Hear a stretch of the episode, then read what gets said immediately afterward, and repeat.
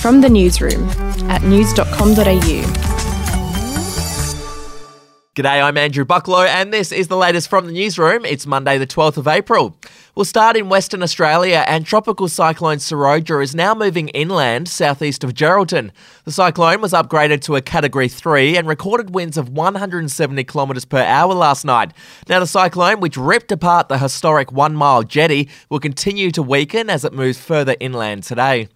In other news, it's been revealed New South Wales Police top brass blocked a request by sex crimes detectives to travel to Adelaide to interview the woman who alleged she was raped by former Attorney General Christian Porter. Documents also reveal for the first time that police emailed the woman for a welfare check and about making a statement just two days before she died by suicide last year. Mr. Porter rejects the 1988 rape allegation as completely false. To politics now, and Prime Minister Scott Morrison has thrown out Australia's vaccination rollout timetable. The Morrison government had previously suggested the majority of Aussies would have had their first COVID jab by the end of October, with the majority of adults fully vaccinated by the end of 2021. But the PM now says it's not possible to set such targets given the many uncertainties involved. In other news, the family of Aussie NBA superstar Ben Simmons has released a statement denying claims made by his sister that their half brother molested her when she was a child. In a series of tweets, Olivia Simmons accused her half brother, Sean Tribe, of abusing her from the age of three and claimed she'd been silenced for years from speaking out. In a statement, the family said they're deeply saddened by the false allegations and added that Miss Simmons had suffered from mental health issues and had been in and out of treatment for much of her life. We'll be back in a moment.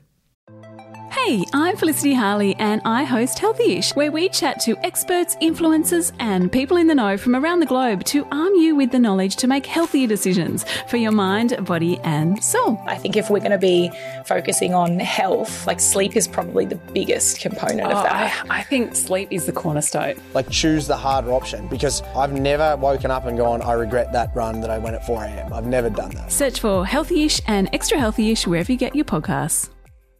To royal news now, and Prince Andrew has made a rare public appearance to reveal how the Queen is coping in the wake of Prince Philip's death. The Queen, as you would expect, is an incredibly stoic um, person, um, and um, uh, she described uh, his passing as a miracle. She described it as, as, as having left a huge void um, in her life. Um, but we, um, the family, the ones that are, that are, that are closer, are, are rallying round to make sure that, that uh, we're there um, to support her. Prince Philip's funeral will take place on April 17 at St George's Chapel in Windsor Castle. Due to COVID restrictions, only 30 people will be allowed to attend. And finally, remember Janet Jackson and Justin Timberlake's controversial Super Bowl performance in 2004? Well, the stylist who prepped Jackson's look has now claimed that the so called wardrobe malfunction was planned days in advance by Justin Timberlake. The stylist told the New York Post that he wouldn't call it a wardrobe malfunction in a million years, saying the outfit did exactly what it was intended to do. And a reminder if you'd like the chance to win $1,000, you can play our daily news quiz at news.com.au forward slash quiz, and that cash could be yours. That's it from the newsroom. We'll be back in the afternoon with another update. Your update from news.com.au.